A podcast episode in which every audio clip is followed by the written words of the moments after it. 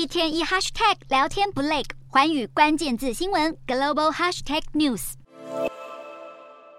随着台海紧张局势升温，美国空军上将米尼汉在写给下属军官的一份备忘录中，预测美国和中国可能会在2025年开战，呼吁部队做好作战的准备。米尼汉指出，台湾将会在2024年举行总统大选，届时美国也会因为明年底的总统大选而分心，这将为中国创造采取军事行动的机会。美国众议院外交委员会主席麦考尔也认为，美中爆发冲突的可能性非常高。虽然米尼汉的看法不代表五角大厦对中国的立场，但这显示了美国军方高阶将领对中国试图侵略台湾的忧心。麦考尔表示，当时美军撤出阿富汗时被搞得一团混乱，凸显了美国的弱点，这些因素都增加了战事爆发的可能性。对此，中国官媒《环球时报》引述专家分析指出，美国军方近期有许多人开始臆测所谓的开战时间，是因为美军具备好战的基因，同时美军各个兵种之间存在相互竞争的问题，因此渲染威胁成了争取资源的一种方式。不过，还是有不少中国人认为，美中爆发战争可能是迟早的事，要解放军保持高度警惕，练兵备战。